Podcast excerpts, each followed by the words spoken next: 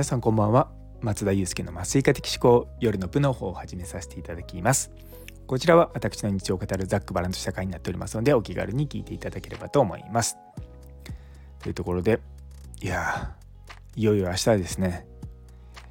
あの共通試験旧センター試験。昔は共通一時と呼ばれてた試験が明日明後日あります。でうちの長男と次男がですね、まあ、ダブル受験なので、まあ、受けるんですけれども、まあ、長男は浪人生なので、まあ、あれどこで受けんだっけなああの家から3 4 0分ぐらいのところの大学で受験するんですけども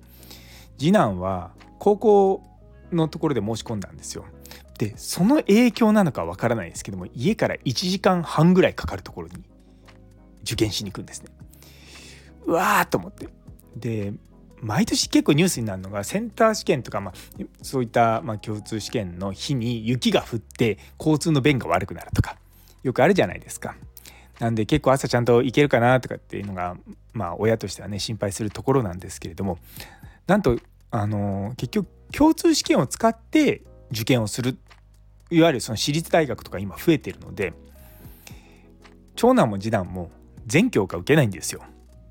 で長男も次男も明日の実は朝一っていうのは社会なんですけれどもそういった社会系の教科を取ってないんですね。なので明日は朝一じゃないんですね。お昼の12時ぐらいかな12時45分から国語か英語かどっちかがあってその後そのもう一つの方があるって予定なのでなんだなんか自分のイメージとはだいぶ違うなっていうような感じです。で翌日だから日曜日もえー、と1時間目がなんか理科なんですけどもなんか難しい理科と難しくない理科があるのかな？よくわかんないんですが少なくともうちの長男も次男も2人とも受けないんですよ。なのでそうすると2日目もそんな朝早くじゃなくてまあお昼過ぎぐらいに行けばいいというような感じなんですよね。なんかちょっと僕のイメージからすると、うん、ずれちゃうなと思うんですけどまあ今はそんな感じなのかなと思ってます。いやいや1年間長かったですよ。まあ、特に長男なんかは高校卒業してからあの自分を探す旅に旅っていうか、まあ、ただに自宅で家を自分を探してたんですけども、まあ、そこからいろいろとあって 去年の12月ぐらいですかね。だこのラジオ放送多分もうすでにやってたと思うんでもしかしたら僕つぶやいてたかもしれないんですけどそう。あの去年のじゃあよ。だ一昨年の12月か。もう今だと。2022年の12月に突然受験すると言い出してでそこから予備校を自分で探してここはどうなのかって言って、まあ、僕もなんかいろいろと一緒に聞きに行ったりとかいろいろとしながらやったのを覚えてます。でも結局、まあ、受からず彼は今年はあのー、僕が昔行った予備校に行っててでようやく受験になると。で次男は次男でまあいろいろとあってですねまあ まあ、とりあえず高校は卒業できます。でもまあ受験をして、まあ、進んでいくっていうような感じでまあね新しいフェーズに向かっていくので、まあ、2人ともね楽しんでいてくれればいいなと思うんですよね。もうなんか最近自分自身もそうなんですけど好きなことやって生きてるいこうと思って しまうとうーんなんか将来安定した職業についてほしいっていう気持ちがもうぶっちゃけた話なくなってきてるんですよね。まあ、家内はどう思ってるか知らないんですけども。そう。だからもうその時やりたいと思ったことをやってでダメだったら別のことやるでまあいいのかなと思って。あの僕はそうじゃない人生なんですね。やっぱりこう医学部を受けて医者になってっていうのであのずっと来てるんで、まあ、そもそも何で医学部行きたかったのか今思えばあんまり理由を思い出せないんですけども。あんまりこう疑いもせずに来てたところはあるんですけども。まあこの年になっていろんなねことにチャレンジをするとかもうちょっとこう自分の夢を追いかけるとかいうことをやってるんですがうんまあもうちょっと早い段階からやってもよかったかなっていう、まあ、反省点はありますね。まあ、ただそれがまあその時にやっぱ子供のこともあったりとかいろんなことがあったりとかでまあ時代のね流れとかもあったし自分自身その日本でずっと働いてた頃はもうあまりこう医療業界以外のことってあんまり興味がなかったのもあって全然そういったところに友人を作ってなかったんですけれどももうこの 2, 2年ぐらいですかね特に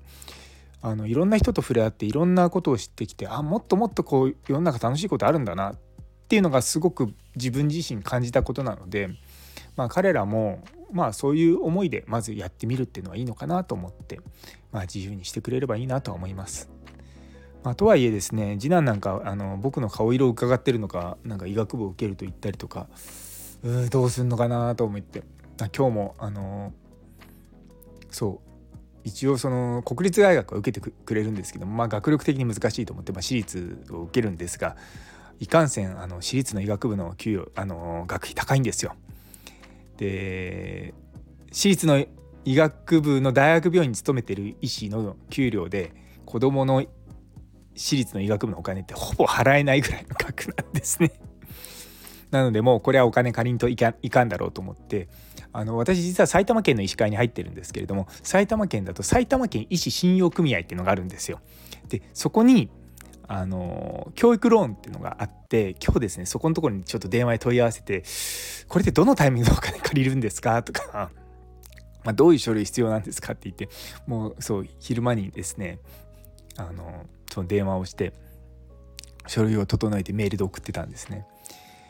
もう借金するしかないと。まあでもこれもねあの遊びたいお金を使うために借金してるわけではなく子供の楽器なんで、まあ、僕の中ではいい投資というあのいい借金にカテゴライズされるのでまあいいやと思っちゃってるんですけどもまあどうなるか分かりません。いやすごい不思議な不思議って言い方変なんですけどもそのさのいくつかのその都道府県には医師信用組合っていうのがあってそこにですね結構融資とかあの、まあ、教育ローンとかあと住宅ローンとかいろいろとあるんですよ。で結構ですね金利もそんなに高くないんですよね。見てて。いやだからこれもっとみんな知ってた方がいいんじゃないかなと思って。そう必ずしも全部の都道府県にあるわけじゃないんですよ。でそこに入るためには医師会に入んなきゃいけないんですね。でよくあそうそうそうあの医師会に入るのに入会金100万円とかなんかで年会費すごい高いとか言われますけどそれはあの開業の先生の話であっていろんなカテゴリーがあるんですよ医師会って。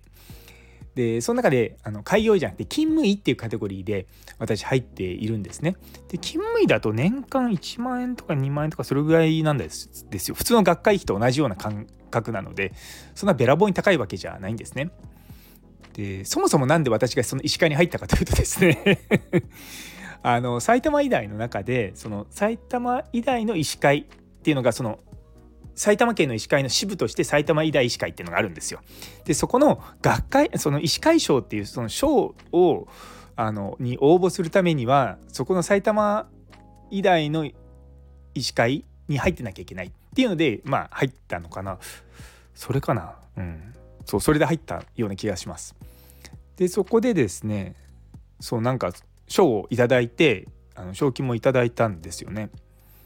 そうだからそういったところから入ってきてでそもそもなんかせっかく石川入ったからなんか他に得点あるのかなってページを見てたら埼玉その埼玉県の医師会の会員は埼玉県医師信用組合にも入ってるみたいなこと書いてあるなんだそれと思って調べてそんな教育ローンがある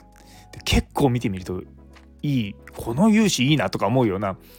ものもあるんですよ。あのこれもうホームページに載ってるんでもう言っちゃいますけどもすごいんですよ。何がすごいかって住宅ローン1億円を返済年齢が住宅ローン1億円まで30年ローンで組めてしかも返済の時の年齢が80歳まで OK って。普通だって50歳で1億円のローン組む組めるってことですよ家建ての。に普通の感覚じゃそんなのないでしょって思うんですよ。すごいなと思って。あとはなんか研修医の先生とかあと500万まであの無担保で5年間で借りれるものとかあってでしかもそれ何に使ってもいいとかっていやいやこういうのねちゃんと使っておくといいのかなと個人的には思います。まあ、なかなかねお金借りるっていうと若干ネガティブなことはイメージがついちゃいますけれどもまあねポジティブに捉えて何かするっていうのも一つの方法なんじゃないかなというふうに思っております。なので明日明後日はですね我が家はちょっとしたなんだろうビッグイベントがございますので緊張してきました。とはいえ私は私のやることをあのすでに予定がいくつか詰まってるのでそれをやるのみなので普段の週末になると思います。それでは今日という一日が皆様にとって素敵な一日になりますように。それではまた明日。